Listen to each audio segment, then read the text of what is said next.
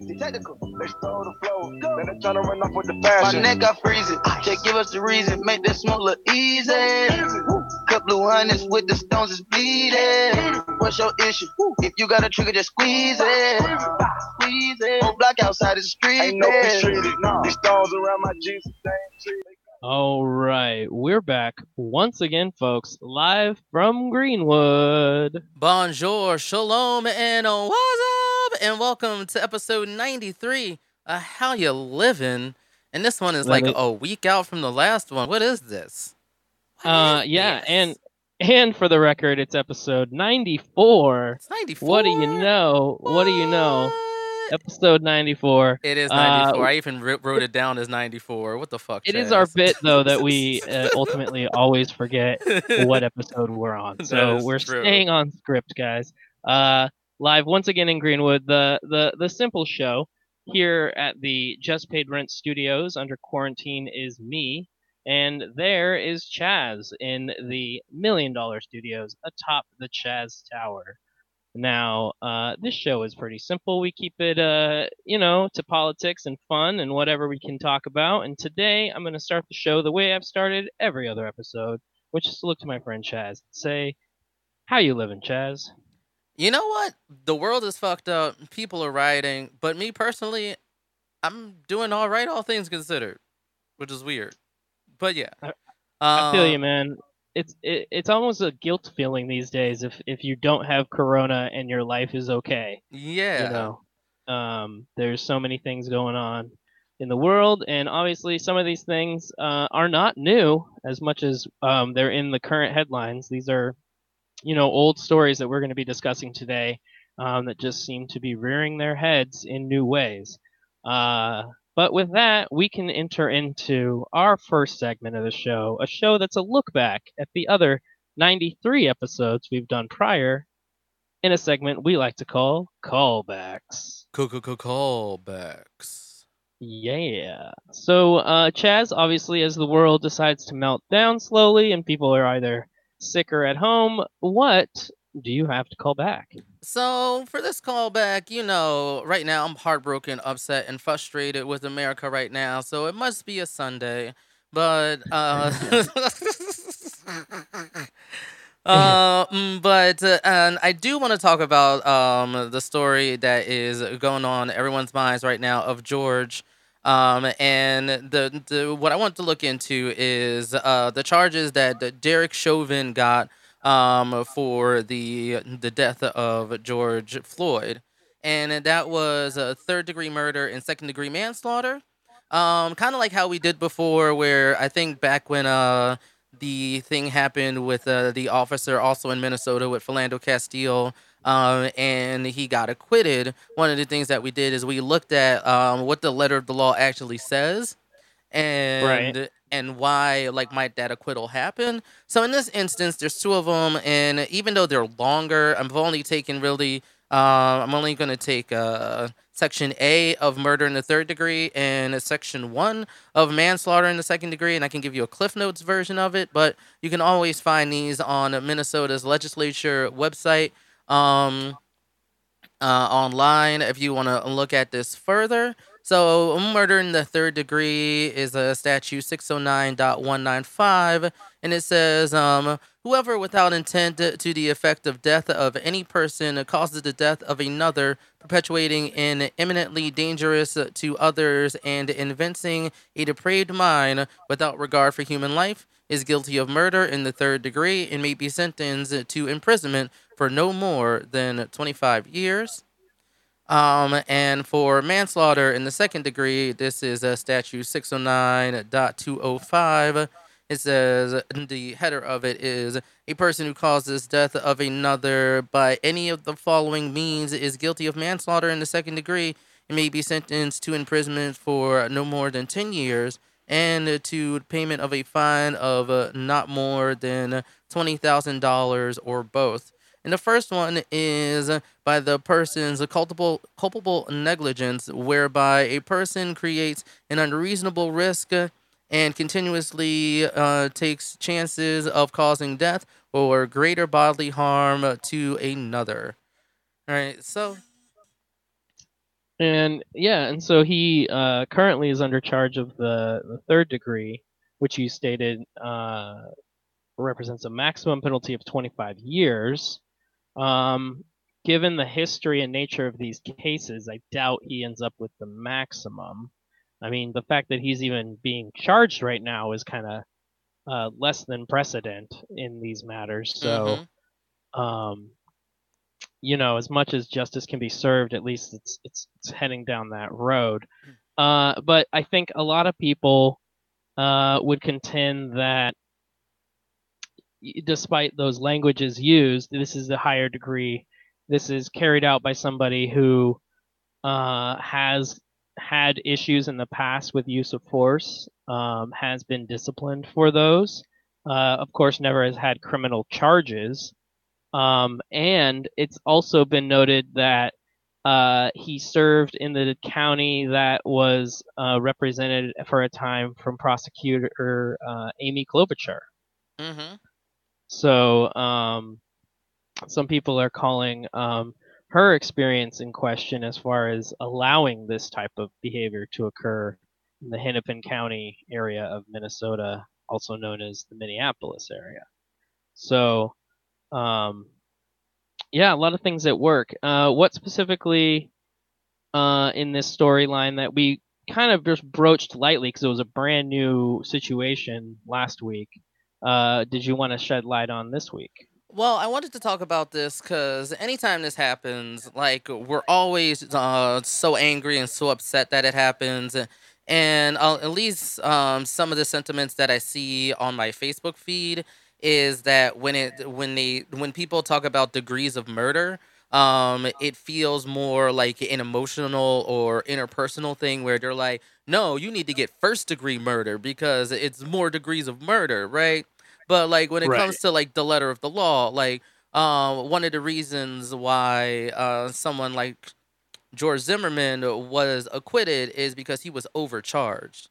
And I think it's important to, if we want to see justice in this way and not, like, vigilante justice or anything like this, and if we care about the rule of law, and I can totally understand someone saying, fuck all that bullshit because you're upset right now, right? I wanted to say, like, in this particular instance, just by looking at it, not me, I'm not a lawyer, right? So I can only look at that and see what might actually happen when this case actually gets prosecuted, right? So basically I would say, like, if I'm looking at this, would a grand jury choose to indict him on these things? And I would say hopefully yes. And then in the actual trial itself, do I think a jury of his peers would make him guilty of both of these counts based on the letter of the law of the things that I read, because I think the other counts are irrelevant to the case at hand. I also think that's yes. So I guess that gives some solace to the situation, even though a man is dead, so you really can't say anything like that. But and it is interesting that, like, the officer in the Philando Castile case was also charged for manslaughter in the second degree, but was acquitted of that. And so, but in this particular instance, I do believe that, like, the imminent fear was something that the prosecution could use to defend that officer's actions, which I think led to him being acquitted in this instance. And I think here the defense can use, as you mentioned earlier, his prior offenses, his prior complaints, in a way to say, because one of the things that I was worried about here in the reading, and I had to look up what evincing meant, and it just meant, like, provable. And then I had to also look what depraved meant, because I didn't know what really the dictionary definition was, and it means corrupt or evil. So I think you can take the idea that he is a corrupt cop because he continually breaks the rules and uses too much use of force in instances where they're not necessary. And I do think in that way, the defense can create a strong case that will make him culpable for the death of George Floyd. So that's kind of where I wanted to go with this, because I do feel like listening to my weekly podcast I listen to on Left, Right and Center, Catherine Emba. It didn't get heated, but it got very emotional between her and the man who is the person on the right on that show, and I think that kind of embodied the emotions that all Black Americans are feeling right now in this situation. But like trying to take a point from my dad to look at this in a measured sort of way, I kind of wanted just to see I've watched the riots and I've watched the protests and I understand what's going on here. So hopefully this is a case where usually the long arm of the miscarriage of justice when it comes from the death of police officers, when it comes to Black people, usually over like them enforcing the law in such a way that is egregious and too much, and for things that in the grand scheme of things that are unlawful, not a big fucking deal, that there might actually be some justice here if we have patience, even if we're frustrated with the system overall. Yeah. What did you think of the comments that Killer Mike of Run the Jewels was saying in response to what was going on in Atlanta? Did you catch any of his press conference? Yeah, no, I did. I watched, I think it was like 8 minutes or something, and I did watch the whole thing, and I think he's right about that. I think he's like, he was telling people to stop destroying their city. I'm going to only do a Cliff Notes thing of like kind of the key points that I remember in off of the top of my head. What I really liked about his thing is he was like, you know, it's time to plan, it's time to organize, it's time to vote people out of office. And later in the episode, in our political action is lit section, that's one of the things that I want to put forth too. Because like what this has done for me is like I am upset, but I realize that I'm most effective if I take like me being upset into consideration of how I can actually make an actionable change. Like, what can I do with my circle of influence in order to make the changes that needs be, right? So, like, and for me, like, using this platform to give people awareness of this, using this platform to tell people how you can help in your particular region and use your circle of influence to ultimately do two goals, which I think right now is get Trump out of office and flip the Senate blue, and secondarily make sure that the House stays blue as well, too. I think that's where my time and efforts and my motivations need to be here through all this. Yeah. I liked it. There was kind of like three parts to it. There's, the action part towards the end. There's the recognition of how people were feeling, but at the same time stating that, you know, burning down the buildings isn't going to bring George Floyd back. And it's actually going to alter the nature of the conversation. So in a way, it's going to take away a lot of the power of the protest movement. But what was also kind of striking about it is that he opened by bringing his family lineage into the picture. Being the son of an Atlanta police officer, and that his cousins were in the Atlanta and Georgia police forces, and that you know, Atlanta has a history of problematic behavior when it comes to segregation and racism. And he even referenced the first 8 Black members of the Atlanta police force who were forced to change into their uniforms at a YMCA because the other members of the police force didn't want to change with Black people. So, you know, the history of the police force in Atlanta has some real problems in dealing with race and dealing with the public and being honest about looking at itself and how to correct its behavior. So it was interesting coming from Killer Mike and knowing his kind of standing in that community as someone who kind of came from nothing and made a name for himself in the rap game. But then once, you know, his second entree in the rap game, the Run the Jewels project, really kind of took off. He opened a barber shop. He bought some buildings downtown. He's renovated them. I think he's given to like education causes and things that help bring people out of poverty and into the fray of the intellect and allow them to make their own decisions or entrepreneurial choices and things like that. So he's a real kind of measured voice, not just for Atlanta, but for the country kind of going forward as someone who is experiencing it firsthand, but he's still able to temper his own emotions and kind of see through what's going on and what could be corrective action and stuff that can actually help. And like what you said, furthering the future is going to be getting these people out of power. You know, you got to get them out of the county seats. You got to get them out of the sheriff's departments. You got to get them out of, in this case, also the White House. So it was an interesting I was going to play a clip of it, but I think we've kind of summarized it. But if you really want to get the emotion of it, I would tell our listeners to go, you know, check it out on YouTube, the Killer Mike George Floyd speech. So. Oh, yeah, for sure. Yeah, and before we head into the actual episode, just to add to that, I've been currently reading a book, Untrumping America by Dan Pfeiffer, who is a part of the Pod Save America crew. And it's definitely talking about, like, things we've talked about on the past, too, about, like, radical change and, in changing how our government works, radical change in how the Democratic Party actually approaches trying to get more constituents and more people to vote. Because right now, you know, we have gerrymandering and everything like that. So we're going to need to increase turnout.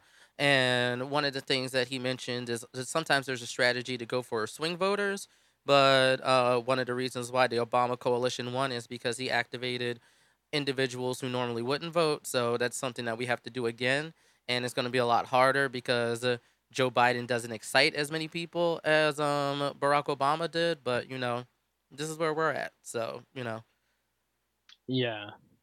Well, and, you know, so that's our kind of opening look back at the topic as we've talked about it and discussed in the past. So I'm sure we're going to kind of touch more on that topic when we enter the episode, which we are doing now. So we are here in episode 94. Live in effect in late May. In fact, the final day of May, May 31st, 2020. And Chaz, what did you want to kick off the 94th episode with? Well, basically, I just wanted to take like the two sections that we usually use to talk about like current events, both from the president and how he's affecting the world, and also just what's going on in America right now. Is like yesterday. Over the death of George Floyd, there were protests that went on all across America, I think in at least 30-plus cities or something like that. And some of them became violent and riots, including the one here in Seattle.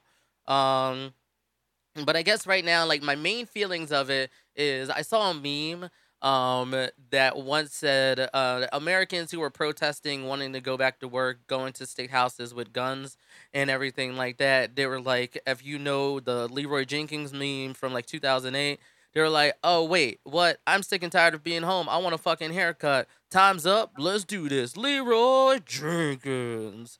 But then I feel like what happened this weekend is, Black Americans were like, oh, no, we done with this fucking bullshit, police. No, time's up. Let's do this. Leroy Jenkins. And then just, like, of course, seeing the contrast and parallels to on both their protests for maybe, as one would say, like, understanding, yes, the economic impact that everyone is having because of the shutdown and coronavirus. But also the amount of not pushback that a lot of those protesters got by both being outside of the state legislature and also inside the state legislature in some places like Michigan, where they were yelling at police officers.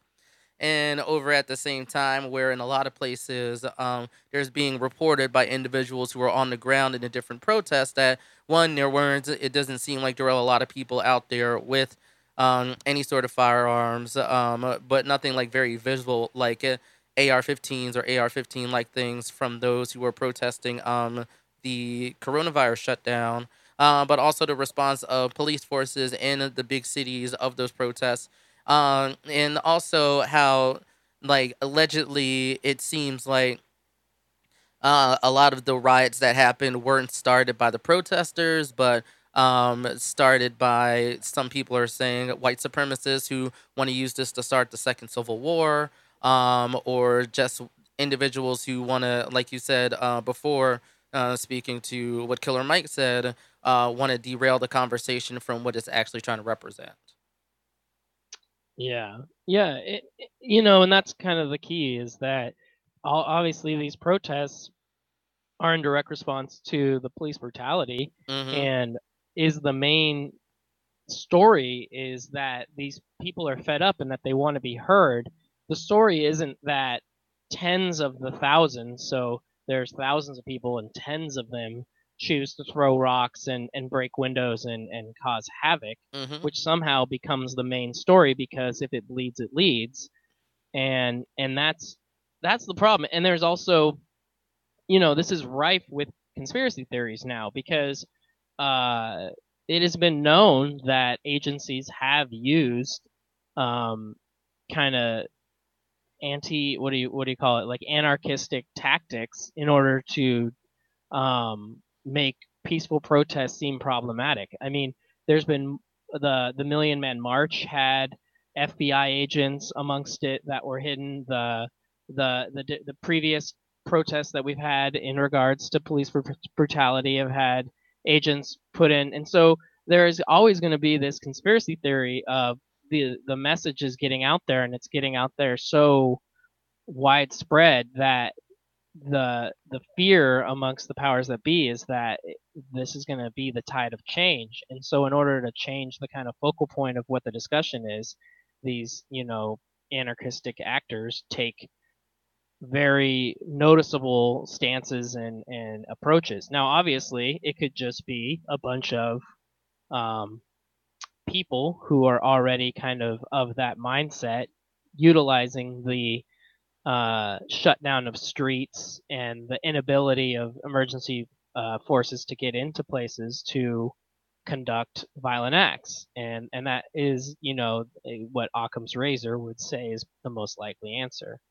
But it is becoming a problem that even the national media and all the people that were covering these protests are now just showing endless loops of videos of cars burning and windows being broken, and not the peaceful marches or the speeches or the real problem here, which is, in this particular case, the death of George Floyd and the other people who have been murdered by cops unjustly. So it's it's a real difficult kind of era we're in order to make voices heard and not have your message sidelined by more visible acts of violence.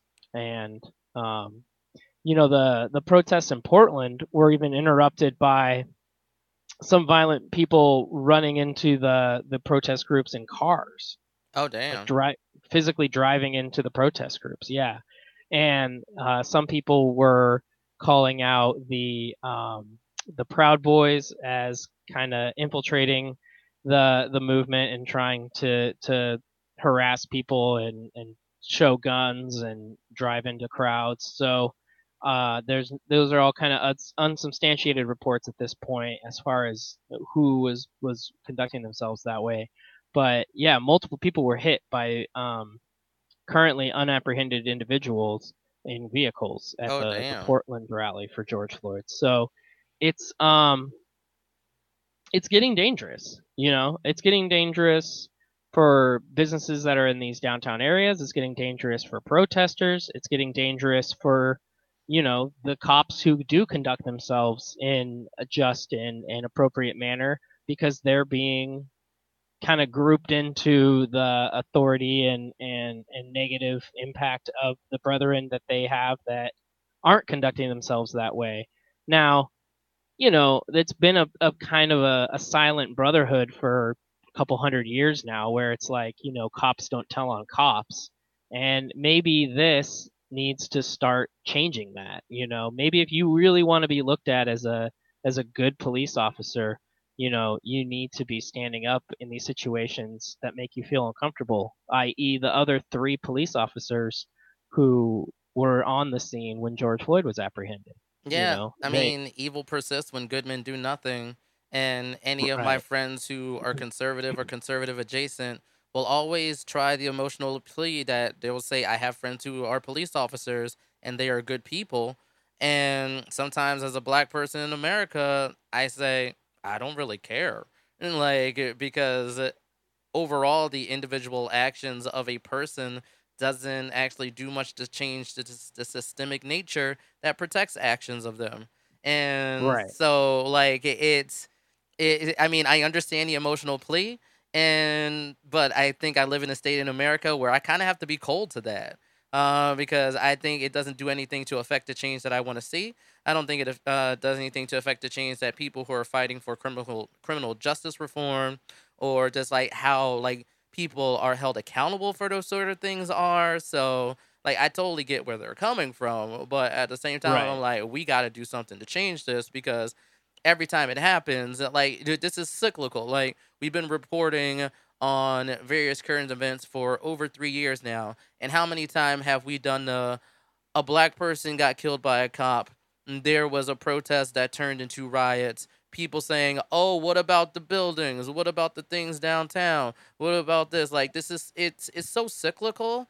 I don't even know what to think about it anymore. Like, I don't want to become desensitized to everything like this, but it happens so often. And I'm noticing that I'm seeing, like, smaller changes where, like, before, it took a long time for, like, before with Trayvon Martin, that person wasn't even a police officer, right? Then there was Michael Brown, right? And then now there's, like, people like Alton Sterling, or even where it seems like in this case, the most one-to-one thing, even though it happened in New York, is Eric Garner, right? It does seem like over time we are getting better responses to it. More responses. Like, before, we would always say, you see somebody would be put on paid administrative leave, right? Now this time, those 4 officers got fired. And then usually it would take a long time for officers to actually, you know, maybe even get prosecuted, or they wouldn't get prosecuted at all. And then other times they would get prosecuted, but then the DA would prosecute them with charges that they know wouldn't stick because they knew the letter of the law didn't apply to the actions that they took. So, like, at least, like, the reason why I did what I did at the beginning of this episode is there's a small glimmer of hope that it's changing, because in this case, he was fired right away and he's been arrested. And it seems like the charges that he was given is applicable to the actions he took that day. So, and it does feel like the world is on a switch where there's no neutral. It's like your light switch on and off, except for on is, you know, unarmed black man shot by police, and off is school shooting. And it's like we just keep flipping that switch back and forth, and there's no neutral. There's no peace and justful world where those things aren't happening. I mean, how many episodes about unarmed black people getting killed or school shootings have we done? Exactly. If you remove them from the episode list, we've done 6 shows. You know? So... it's problematic. And, you know, the only thing that's typically a through line in those type of issues is the use of firearms. Obviously, in this case, closer to the, was it Eric Garner or the Michael Brown situation, which started Eric Garner. The I Can't Breathe movement, which this one also had. So, which is crazy that an officer who must have at some point, he's been an officer long enough, got some type of conversation about that Eric Garner case following it, and about police tactics, and about the statement, I can't breathe, being so iconic in that, and having George Floyd utter those same words and to not give any heed or any type of reaction that would save George Floyd's life. At this point in time, had he not killed George Floyd, if George Floyd really had criminal activities, because that's the other thing, is there's a lot of people who are saying there was no just reason to even apprehend him. It was these unsubstantiated bad checks, supposedly. Apparently, I heard it was just a counterfeit $20 bill. Like, wow. Okay. Yeah. It's definitely like, and this is the story usually. Usually, like, Eric Garner was selling loose cigarettes. You can't sell loose cigarettes. All right, I'm going to leave. All right, I'm going to choke you out. I can't breathe. No, fuck you. You selling loose cigarettes. Like, yeah. And so what I was saying was, like, ultimately, had he used less brutal force, if there was a real case, George Floyd goes to jail or gets prosecuted, and he keeps his job and never is considered a murderer. Or he leaves his knee on George Floyd's neck. George Floyd begs him to let him breathe. He ignores those pleas. And now he's no longer on the force. George Floyd is dead. And now you are forever a murderer. So it's it's crazy, just given the similarities in those two cases of the person being arrested stating the fact that I can't breathe. Yeah. And I've been told by, or listened to on a podcast, there was a expert in kind of criminal cases, and they said that one of the main kind of constitutional level things of the police is their first responders, which means they're there to give aid when someone is in trouble. So even if you're apprehending someone, if that person starts to have a medical emergency, it's in your duty to provide them as much aid as possible. Mm-hmm. And so, you know, he's not only overusing the force tactic, he's not even doing his job. If that job was to continue to have George Floyd under, you know, apprehended, and then get a hold of a paramedic or some other type of medical person that could come and clear him to further the arrest, that would have been necessary for anybody who's begging on the ground that they can't breathe. Mm-hmm. That's the next step. So it's not even just overuse of force. It's bad police work, because the police are first responders. They are supposed to be working for us, just like fire and paramedics and other forms of first responders. It's scary and sad. And, you know, Nikita Oliver, former mayoral candidate that we spoke about here during the year that Jenny Durkan eventually got elected, mm-hmm. Has multiple posts about the idea of communities policing communities, and that there's actually not a need for police, that it's really just an old archetype that stresses these racial kind of segregative and holding down tactics, as well as it's mostly against poor people. Rich people kind of buy their way out of the justice system. So it's interesting to think about a world that we could actually survive perhaps without police, mm-hmm. you know, let alone police that use too much force. It might be an outdated entity in general, especially with everyone having cell phones, everyone in their own ability to report crimes and things could be enough of a deterrent than having these uniformed militaristic agencies. For sure. Yeah, like a few weeks back, I finished the show Watchmen, and Watchmen also has that phrase, who watches the Watchmen? And they definitely dive into the socioeconomic divides and the racial divides that happened in Oklahoma. We talked about the Greenwood riots, and they actually used that as a backdrop to the beginning of that show to show some of those things there too. And yeah, I look at this, and that's what we're always asking. Like, I think that's even with Killer Mike was saying about, like, where's going to be those community review boards, right? Who is policing the police? Because, like, just like in the same way where saying people of color doesn't give you the whole entirety of the levels of discrimination that Black individuals, Latinx individuals, Native American individuals, and Asian American individuals face in America right now, calling someone a first responder, whether you're like an EMT, ambulance driver, fire person, or police officer, it doesn't show you the level of effect that they have on the individuals living in these areas.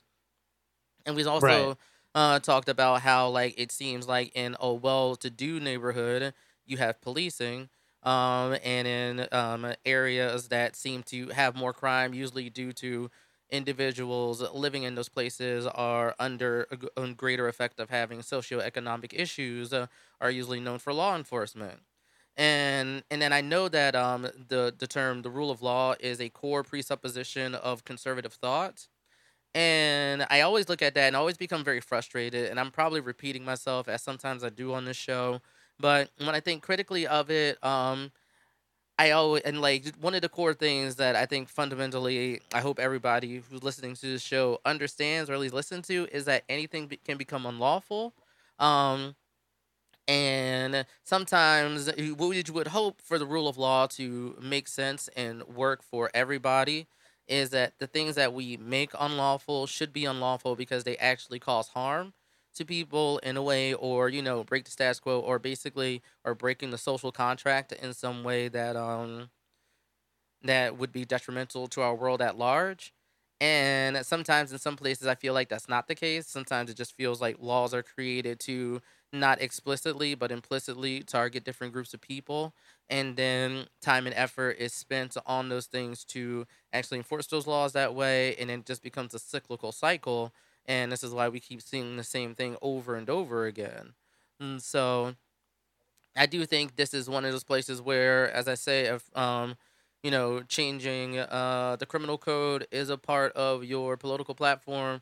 That's something to look in all these places. If you think that that arm of justice is what is going to make sure that, like, police officers are held accountable and that bullshit laws are taken off the books, so that sort of law enforcement isn't there, because a lot of times people will say police officers are just doing their job, and at the same time, like, what are we going to do? Like, it is, or should all laws be enforced equally, right?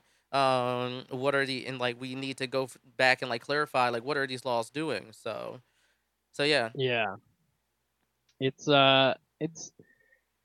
you know, it's a debate that we need to be having, and it's a sad tragedy for George Floyd and his family and the people that knew him and that community. And it's sad for anyone else who gets hurt in the kind of responses to all this, but it's a conversation that's long overdue, and it needs to get done, and it needs to have actual meaning in this form of a real change. Because if it just keeps being headlines that we come across every 2 or 3 months, then everyone is sacrificing in vain, because there is hope that we actually figure out a way to get through this and bring real representation to these counties and these cities, and serve the people, as opposed to, you know, just kind of perpetuate these stereotypes and racial divide. So I'm hopeful, but I'm not holding my breath, you know. Yeah, change is slow. It's definitely slow. But that is, of course, a downer of a subject, but you usually like to lift it up, Mikkel. So do you got something for us this week? Yeah, well, actually, lifting up is a good way to put it, because we did recently have a liftoff of the first SpaceX Dragon capsule carrying humans into space from a private entity. Rockets. Yes, that's right. Doug Hurley and Bob Bennett. They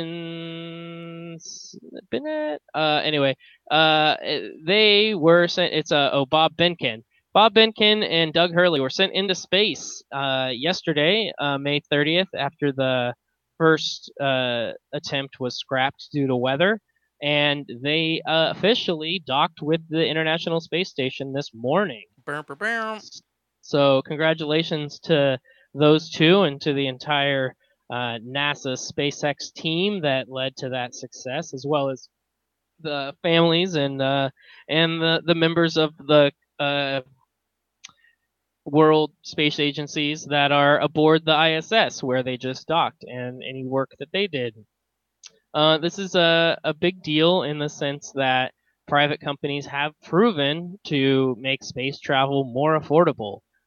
It's an incredibly expensive endeavor. Also, the name of this space capsule is Endeavour, because both Doug Hurley and Bob Behnken first took flights on the space shuttle Endeavour.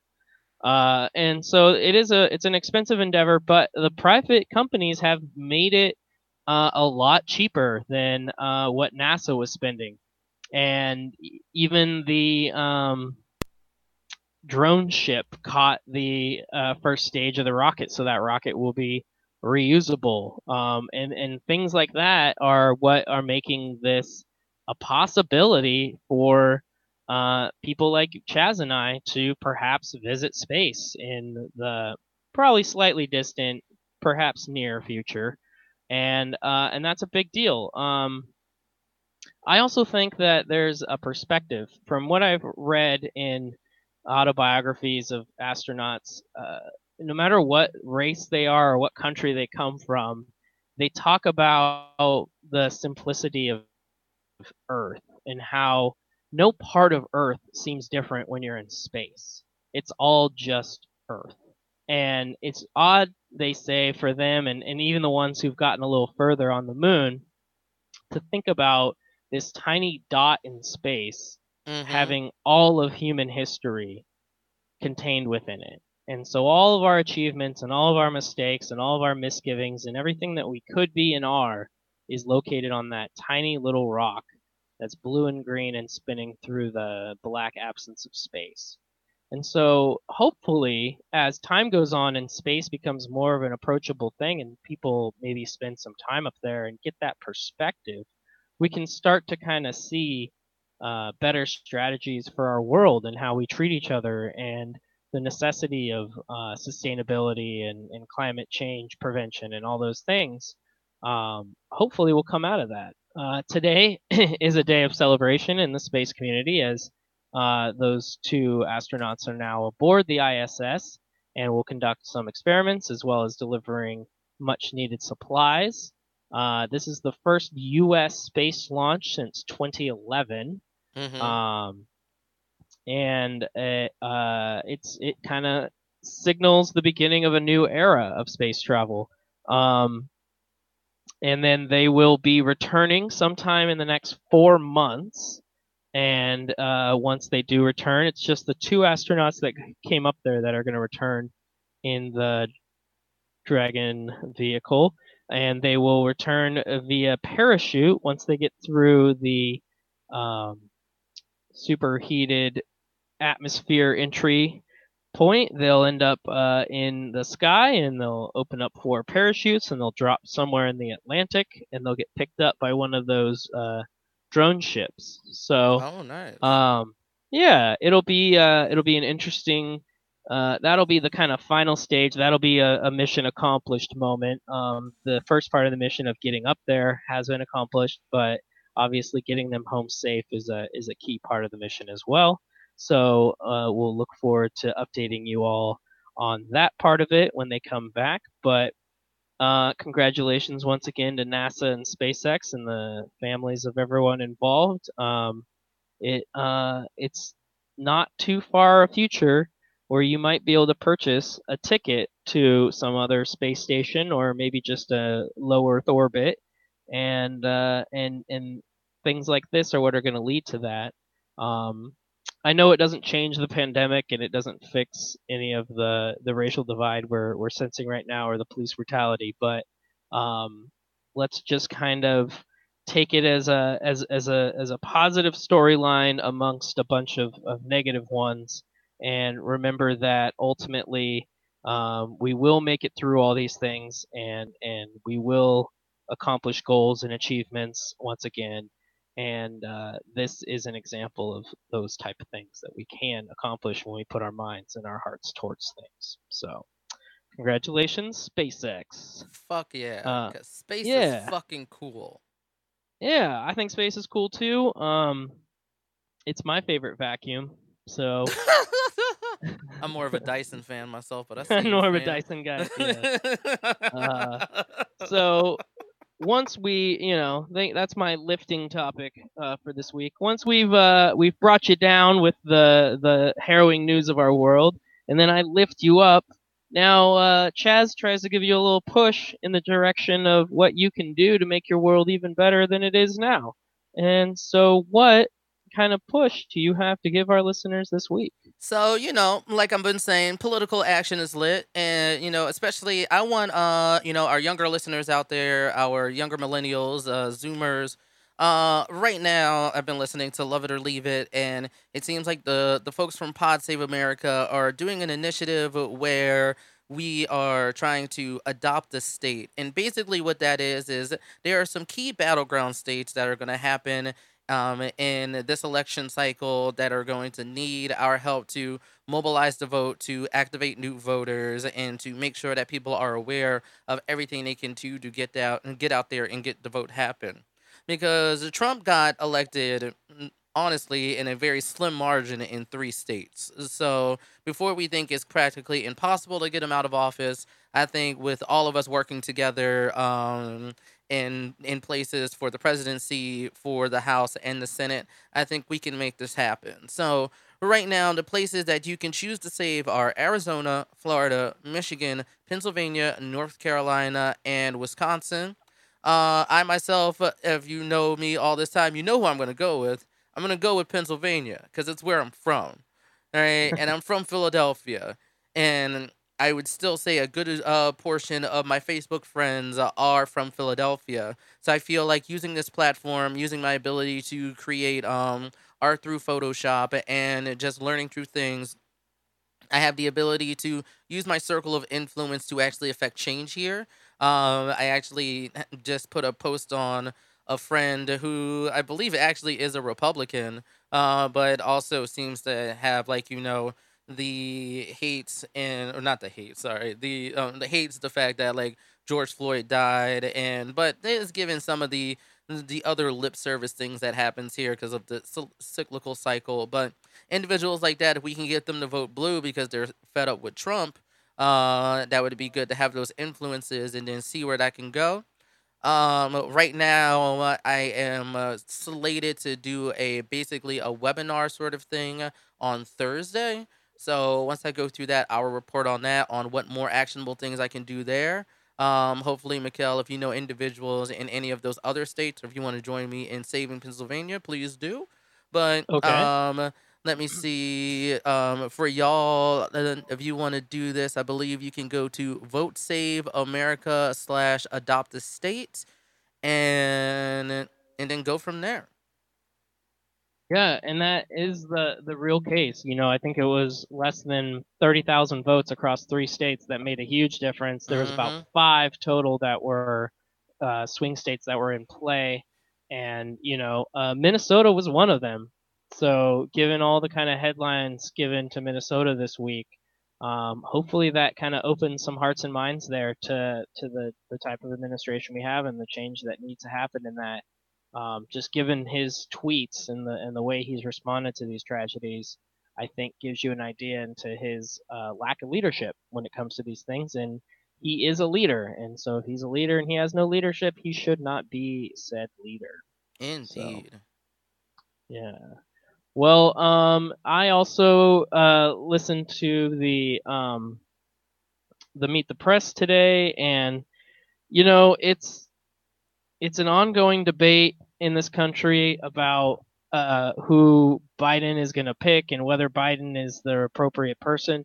The reality is he's probably not, but he's not Trump. And that sucks that we have to make that designation. But let's just make sure we're, you know, selecting a leader that will at least listen and adjust their candor as problems arise. And, you know, I don't know. Out of that kind of designation, who are you hoping he selects as his running mate, Chaz? You know, I haven't put much thought into that, honestly. Stacey Abrams still comes to mind as an individual. Like, she's super smart. She's done a lot of things, like written books, become a lawyer, and she's really doing a really good work when it comes to actually trying to get people out the vote, trying to protect voters' rights and everything like that. And it was really, I think Brian Kemp is the governor down there, and she's only not the governor usually, mainly because he basically put his political weight into in doing what Republicans seem to love to do, which is suppress the vote of individuals who are going to vote against them. And they do it through gerrymandering. They do it through closing polling locations. And this is why this sort of thing is very important. Because, you know, we got to find ways to make voting easy and accessible to as many individuals as we can. But we also have to fight against the fact that Republicans have a lot of power in their state. And ultimately, politics is about making enough minds change to assert the control you want to see so that the main pillars of your political platform can be put forth. It right. Speaks nothing about whether they're good or bad, whether they're like good or evil, right? Whether they're effective or ineffective, who they benefit, who they don't benefit, anything like that, right? So if we feel as though being on the left, whether we're progressives, moderates, leftists, and beyond, we need to do what's necessary to be practical and effective during this time. And I know we have a lot of idealized things going on. I know we're not excited about Joe Biden. I'm not fucking excited about Joe Biden, but I am excited about being effective. I am excited about getting people more engaged to vote and being in politics. That's why I do this podcast, right? And I think we can do the best we can, especially if we have the privilege and the time and the energy to do so. We should. Exactly. Well, you know, I think with that, we've got a nice, concise episode, a lot of topics there. I know we didn't really touch on the coronavirus, so stay safe and healthy in the world. There is one quick other thing I wanted to talk about. Yeah, let's do it.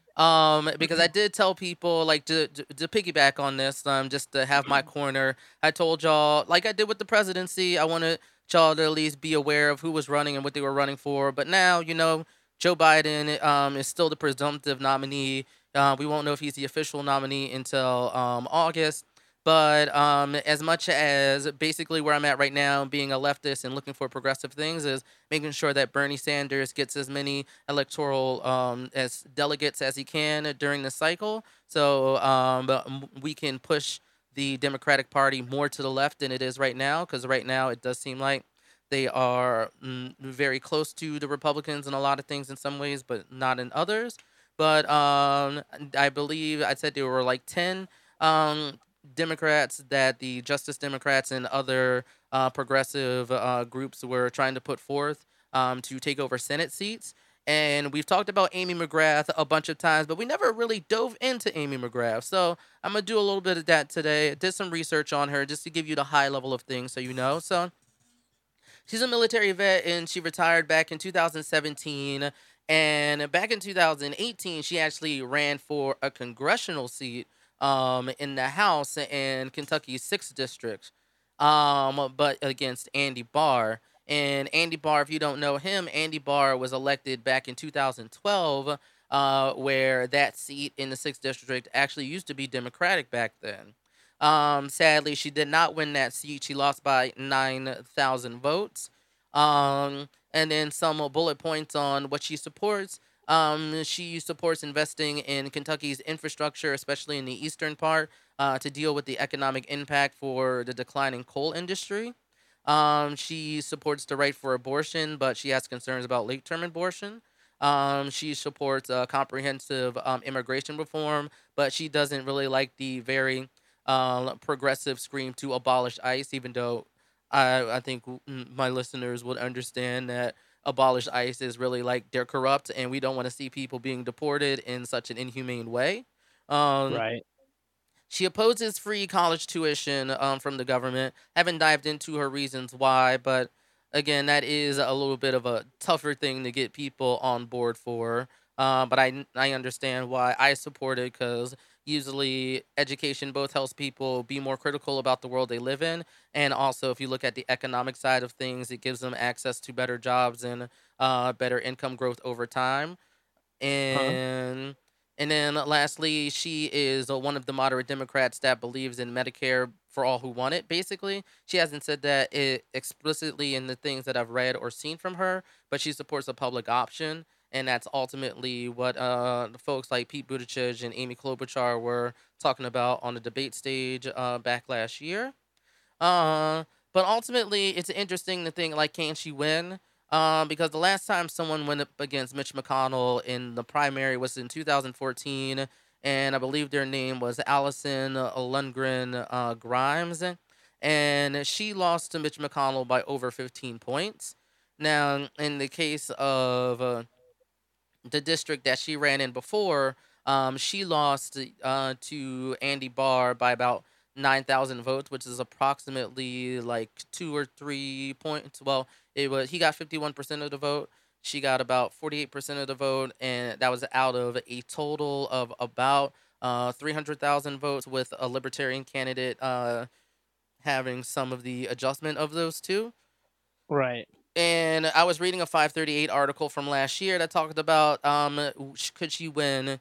And when it was written back then, it was said that she might have a tough time winning due to the fact that, like, it is a very ruby red state, and the redness of the country, the redness of the state from the county that she was in is magnitudes larger, so she might have a tougher time. But now that we have coronavirus, I don't know. I haven't read up on how coronavirus is affecting Kentucky at the moment.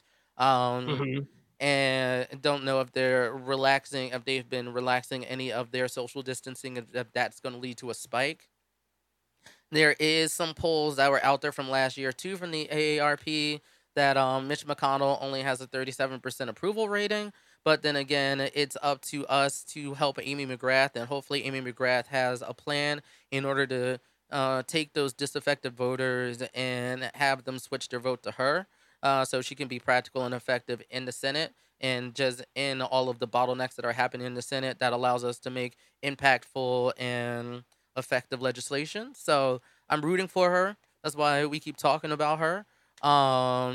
And hopefully, if you can, donate to her campaign. But if you, really what I want to focus on now, from now until the election, even after election, is if you have a circle of influence in these places, please use that privilege and please let people know about this and just let them know what they can do, like help them in all the ways, like where can they vote, how can they vote, how can you support them on voting days and things like that. Especially with coronavirus, the safer we can be, the more people can get out there and have their voices heard.